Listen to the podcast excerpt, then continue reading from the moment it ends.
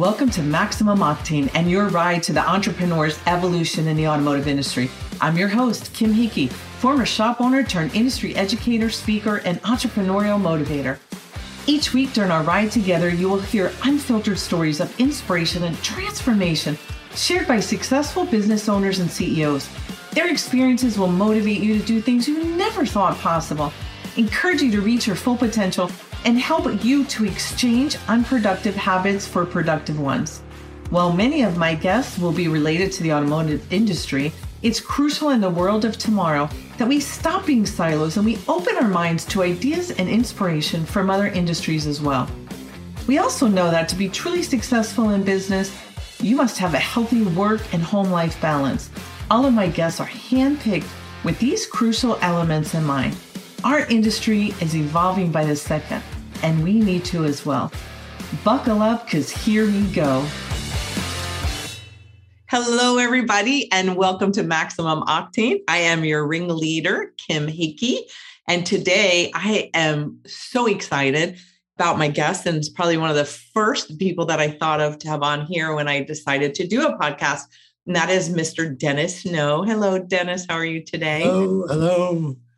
So, what is so fabulous about Dennis? Um, besides, he's an amazing speaker and and all the other things. He's an author of uh, two different books, "Lessons from the Mouse" and also "Unleashing Excellence," which we'll have the links for you and uh, all of the stuff about Dennis. But your career, I mean, holy cow! When you talk about today's world, how important it is to have great customer service and differentiate yourself from others and not be just a brick and mortar you know building i mean you you were doing this way before it was cool like you, mm.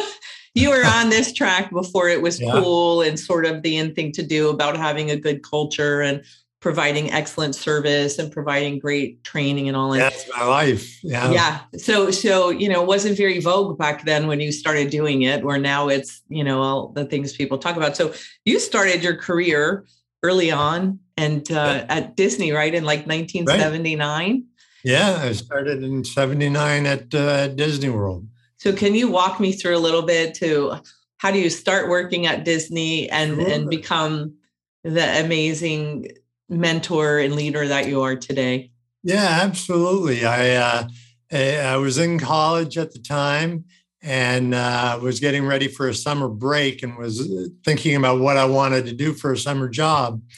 And it was actually my father, my dad, said, Well, why don't you? I was living in Vermont at the time. He said, Well, why don't you go down and try and get a job at Disney World for the summer? So I thought, Well, that sounds like kind of a fun idea. So I I hopped in my beat up old Oldsmobile and uh, made it all the way down here to Florida. And I got a job at Disney World working at an attraction that's actually not there anymore called 20,000 Leagues Under the Sea. Uh, I was Captain Nemo, and uh, and so I got a summer job. Fell in love with it. I just had the had a wonderful time. Went back to school there. Came back the following summer. Worked for another summer, and decided, you know what, this is what I want to do. And I transferred to the University of Central Florida and uh, became a full time cast member out at out at Disney World and then just kind of worked my way up through the company, you know, from a ride operator to a lead, which is what they would call a foreman, to supervisor to manager and so forth. And uh, worked there, ended up, you know, what was originally going to be a summer job ended up working there for 20 years. And then in 1999, I decided that I was going to go out on my own and, and do my own my own thing and started my training and consulting business, which is, has been a fabulous thing. And I've actually been doing this longer than I worked at Disney World. So, uh, so, so that's interesting. Wow, I didn't think about that. That you your sort of second act has been longer than, yeah. than your first one. So yeah. what are the things that you picked up from when you worked at Disney? There were a lot of lessons that you learned, and right. people can read about that in your book. But what are some of the things that really stand out to you that you learned from your your career at Disney? Yeah, some of the key things is there's a phrase called "everything speaks." That every detail is either enhancing your brand or detracting from the brand. So one of the things that we were that we were trying to really focus on to pay was to pay attention to the details. Uh, if you saw a piece of trash on the ground, it was your job to go over and pick it up and throw it away. It was non-negotiable, and it didn't matter if you were Captain Nemo or the vice president of marketing. If you saw a piece of trash on the ground, you went over and picked it up and threw it away. And uh, it was that was one of the things that was just ingrained into. And interestingly enough, uh, out of everything, the number one compliment that Disney World gets is how clean the place is, and that's the reason why. It's it's it's everybody's job. They talk about that your job can become very repetitive. You know, I worked on the rides, and you're loading people on the rides watch your head and step. Watch your head and step. I don't i don't know how many hundreds of thousands of times i said that. Watch your head and step. And you're doing these you know just multiple times a day. Where's answering where's the restroom? Uh, where can we watch the parade? And you have to remember that the guest is experiencing all this many times for the first time that you know they're, they're getting on this ride for the first time. They're watching the parade for the first time. You have to be excited for them. You have to understand that that, that they're lost. They don't know where things are that you know you, you know you know where everything is but they don't know. So you have to treat every single guest as a very important person and this is the first time that question is being asked you know, and treating them with respect and dignity. You know, that was another big takeaway that you're part of a show. You know, you're not just you're not there to do a series of tasks. You're part of a of a bigger show, and uh, you play a key role in that show.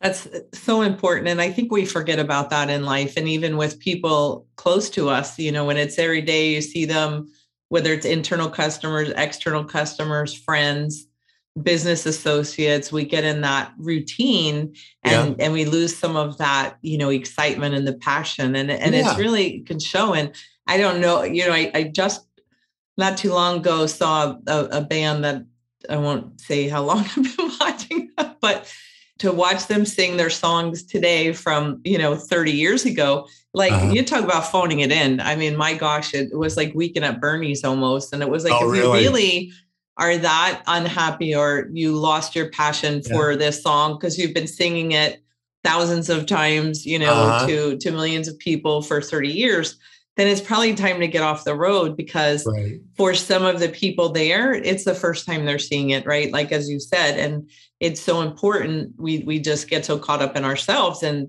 we don't think about the other part of the equation yeah, what we're there to exactly do. right. You cannot phone it in. And phoning it in is a great expression. Uh, you can't phone it in. You know people coming to disney world and those who are participating in this podcast they know it's a very expensive place to visit. You know it's it's, it's not a cheap experience and they deserve your full attention. They deserve they deserve that excitement. They deserve that that dignity and respect.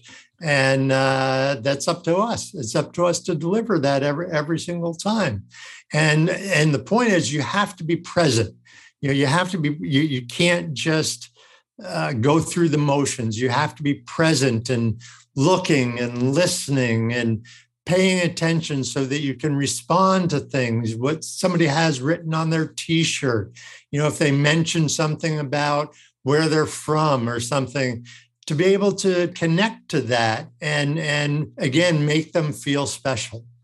What are some of the tips or tricks do you have for that? Because in in all situations of life there are things that are you know could be felt as monotonous as you said, where you're just like, if I have to say that uh-huh. one more time, I am going to just right, right, lose it. So, what what are some tricks do you have for people to to not have that be so mundane and to really truly feel right. what what you want to?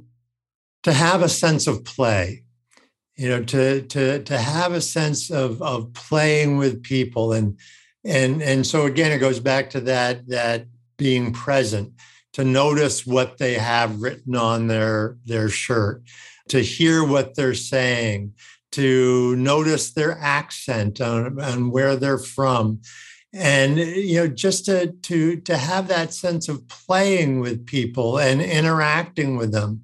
And uh, you know you hear that southern that really southern accents and you know you, you say oh so you're from new york you know and everybody laughs and has a good time. And uh, they know they, they appreciate that attention to detail. So for me i always had the goal of making people smile. You know even if i only had moments with them if i could at least make them smile with something that i say something that i do then i could put a check in the win column. And and uh, so that was always my goal.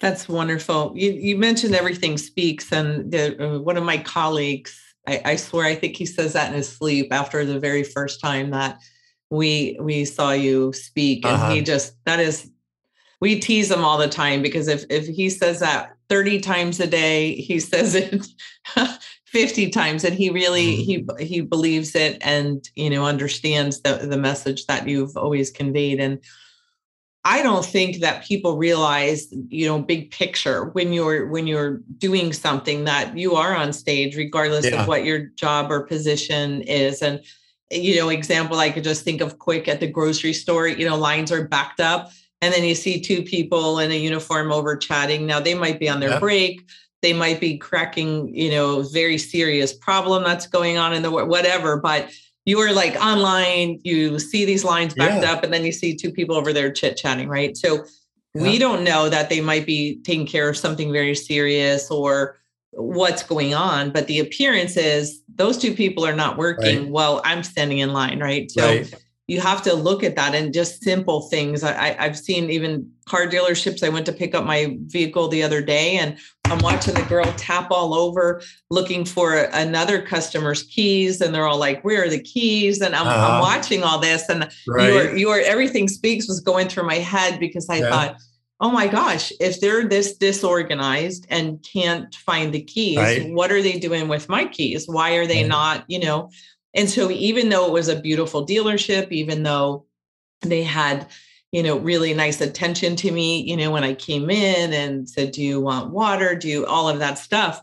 What I left there thinking was, holy cow, you know, they were unorganized. And because yeah. they were in their own little world and they were not speaking directly to me, they just thought, okay, like kids, you know, okay, you put your hands over your face and your eyes right. and nobody can see you, right?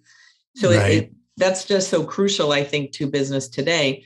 And yeah. more importantly, you know, everybody just searches for Google Place now, right? I mean, the the loyalty to brands or to businesses, I think, you know, has has really dropped off. My my right. kids are an example. They're in their 20s and boy, they'll wherever side of town we're on, they'll Google, to get a haircut, which I would, holy cow, stick a hot poker in my eye before I just Googled and went to strange hair person. But yeah, they don't. So unless somebody's really wowing them, right, you're just a Google place. So right.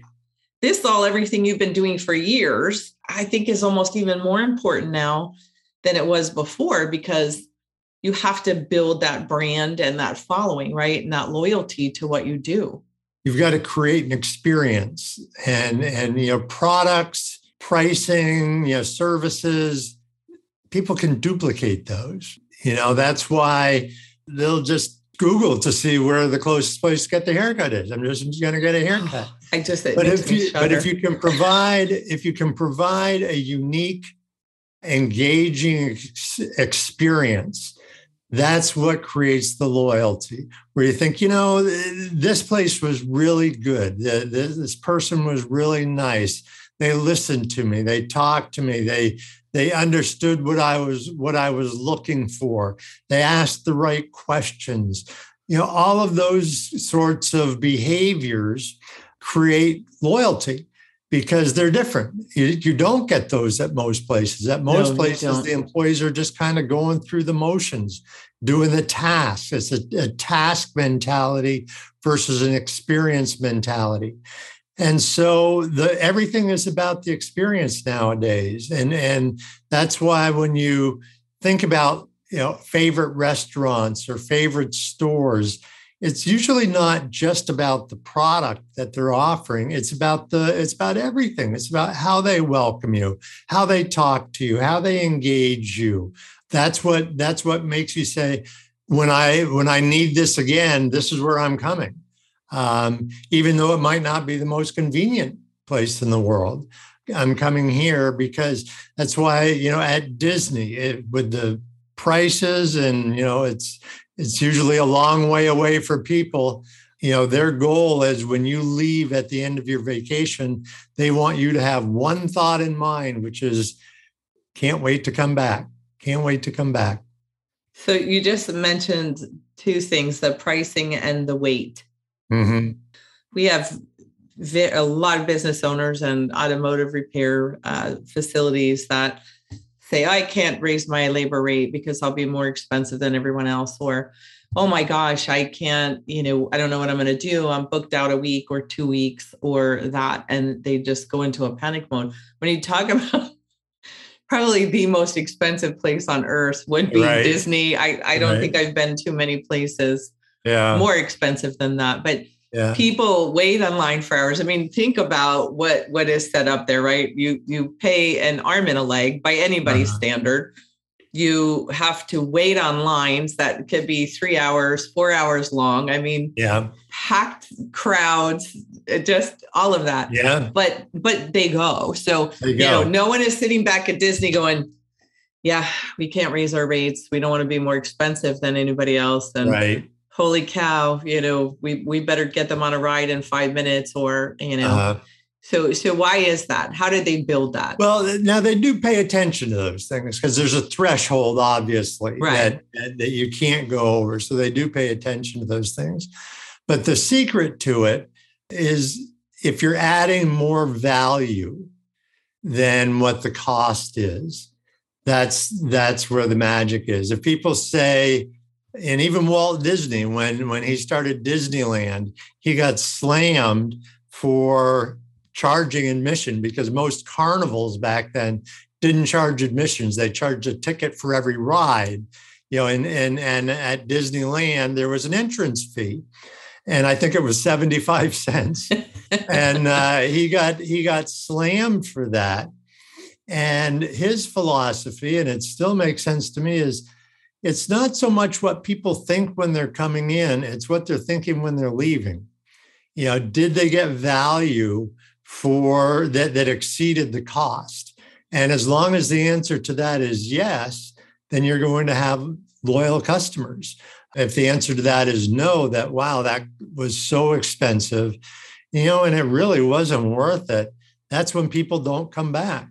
So that's the mindset that they have to go through over and over before they raise costs is is this going to add more value that that people say yes that is more value that, that is of value to me and I'm willing to pay it. There are people out there willing to pay for a lot of things. When I hear businesses saying it's dead, no one's out, you know, no one's spending money right now it's that time of year, especially now around the holiday season. Yeah. We'll, we'll, frequently hear that excuse, you know, oh, it's holiday season, nobody's spending money. And it's like you drive by the other day, I drove by Fogo de Chao, I think is how you say it, the Brazilian steakhouse. I think it's uh-huh. $60 a head. There wasn't any room in the parking lot. Right, there wasn't, right. you know, That's the mall. Example. Right. All of that. And so it's is is your establishment is your business and is your level of service the place where they want to go and spend money yeah. because they are spending money they are spending it's just money. where are they spending it right and right. so to have that blanket and those blinders of it's just there at this time of year people don't spend money they sure as heck do and yeah. they spend a lot of money right so how yeah. do it yeah that, that is that is true you know there's there's people who are willing to spend the money as long as they're getting the value for it. That's that's the key. And uh, so when you look at restaurants, you look at stores, you look at any type of establishment, there are some out there that are extremely busy. You know, their parking lots are full. So they're doing something right. And in my opinion, uh, the thing that they're doing right is they're creating a positive experience for their for their customers in addition to selling whatever it is they sell. That's it.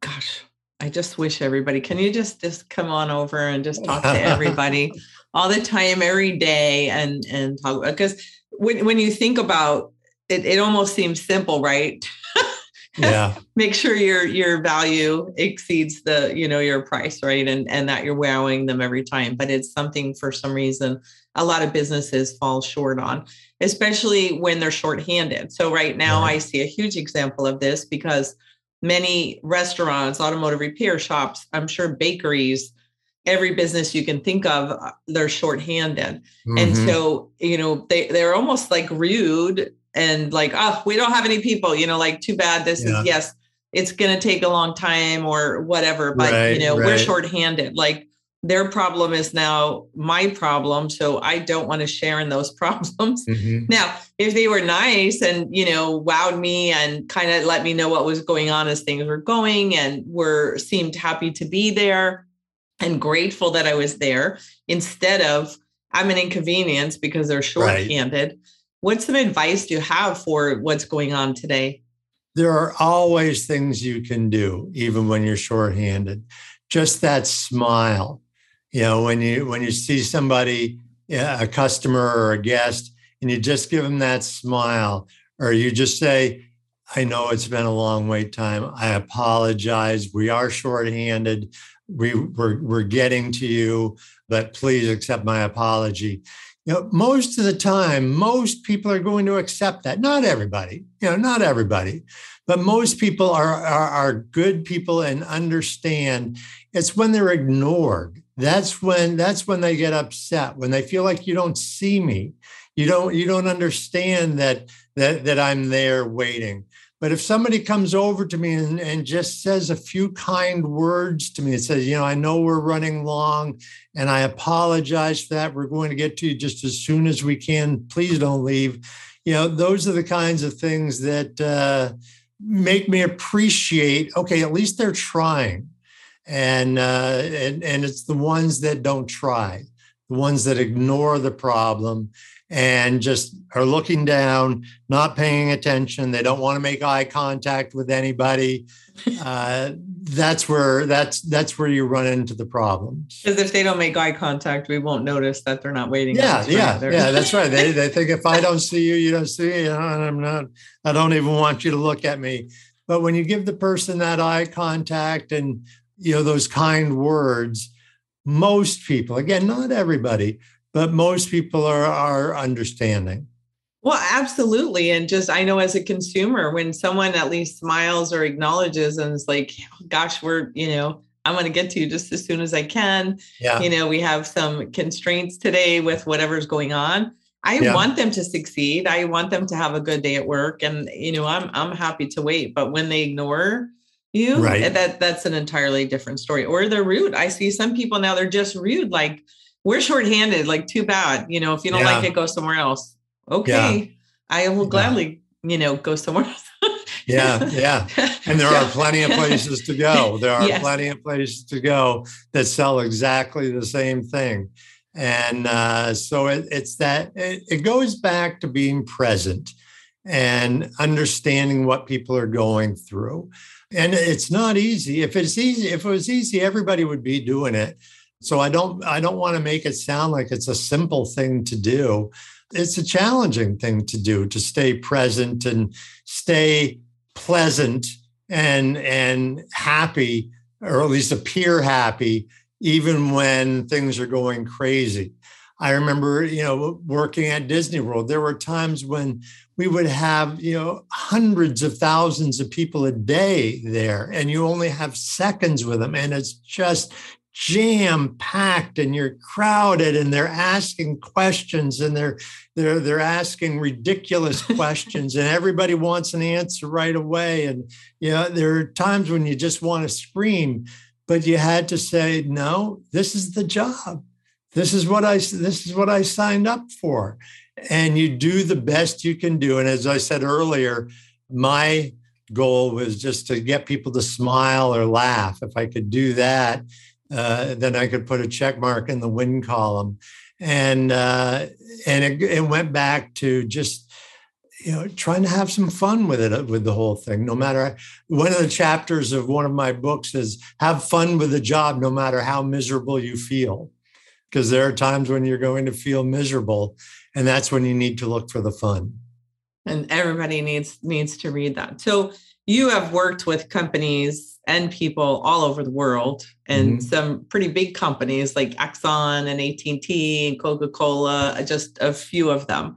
Yeah what is something that you universally see or that's a recurring pattern you see unproductive habits in business leaders? Yeah, one of the things that I see that is a missing element, and it's not necessarily an unproductive habit, but it's a missing element, is that many companies don't take the time to, to think about what the experience is supposed to be.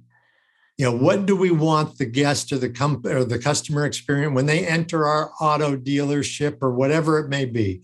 what do we want that experience to look like, to feel like, to sound like, you know, to all of those things? What do we want it to be? Because then once you have identified that, then everything else starts to fall into place. So then what do our people need to be doing? Who do we need to be hiring? What do we need to be training them on? Um, if you don't know what the experience is supposed to be, everybody just kind of does their own thing and they're making it up as they go along. And so you have a company of 50 people in 50 different ways of delivering the experience, which is not a good thing. So at Disney, they have a very, and, and the world class organizations, they're very clear on what that experience is supposed to look like, sound like, and feel like. And that's one of the top recommendations that I, I give to clients that I work with is step one, let's identify that experience that you're looking for. I love that. And that's something that everyone listening can do right now today as, as soon as they listen to to this, mm-hmm. right? Is to start doing that too. And one more question before before we go today. After when COVID first happened, mm-hmm. you and I had had a conversation, and you were actually on my morning show. And we talked about how as the world was coming back online again, that you better believe that Disney and Universal and all of those, as they were opening back up, were sending people, you know, to the other camps to see how are they handling this? How many right. people are they letting in?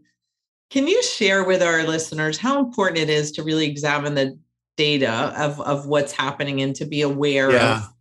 Yeah, it's very important to be out there looking at what other organizations and, and even other industries what they're do what they're doing because there are ideas out there that you can apply to your own operation uh, about just about anything. And so i always say when you're out there you know you're going out for a meal you're going out shopping whatever whatever it is you're doing to be watching to be listening what's something that that oh you know that's a good idea. We should be doing that because things are moving too fast now to, to operate in a bubble. Uh, you, if you're operating in a bubble, you're behind the game.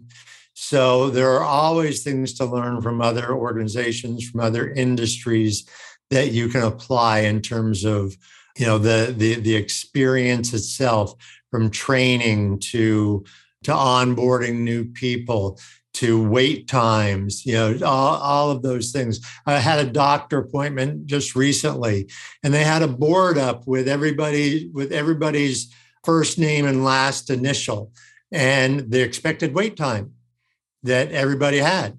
So it said Dennis S, you know, 20 minutes. That was my way. So I, I, I I knew what my wait time was going to be rather than sitting there just twiddling my thumbs thinking, how long is this going to last? How long is this going to last? And I know they got that ideas from some that idea from somewhere else, and but it was a great idea and and uh, made the wait time bearable because I knew exactly what it was going to be.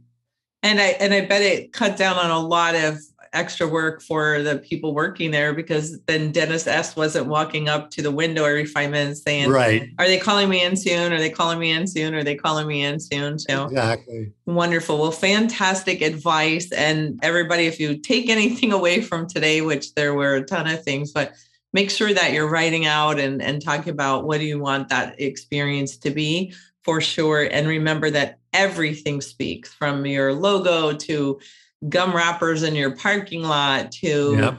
people smiling or sitting on the cell phone. Everything speaks good and not so good, right? So Exactly. there's all of that. So so remember that phrase. Well, thank you so much for joining me. Oh, it's my pleasure. And hopefully you will be back to share some more secrets. And Hope uh, so. everybody stay safe, make good choices, and stay inspired. And I will see you next week. Bye bye. Thank you. Thank you for listening to this episode of Maximum Octane, your ride to the entrepreneur's evolution. If you enjoyed what you heard today, please share it with a friend. And if you haven't already, subscribe, rate, and review the show on your favorite podcast player. If you have any questions, comments, topic ideas, or you just want to be a guest on my show, I want to hear from you. You can reach me directly at emopodcast at autotraining.net. Thanks for listening and keep seeking information everywhere that you can.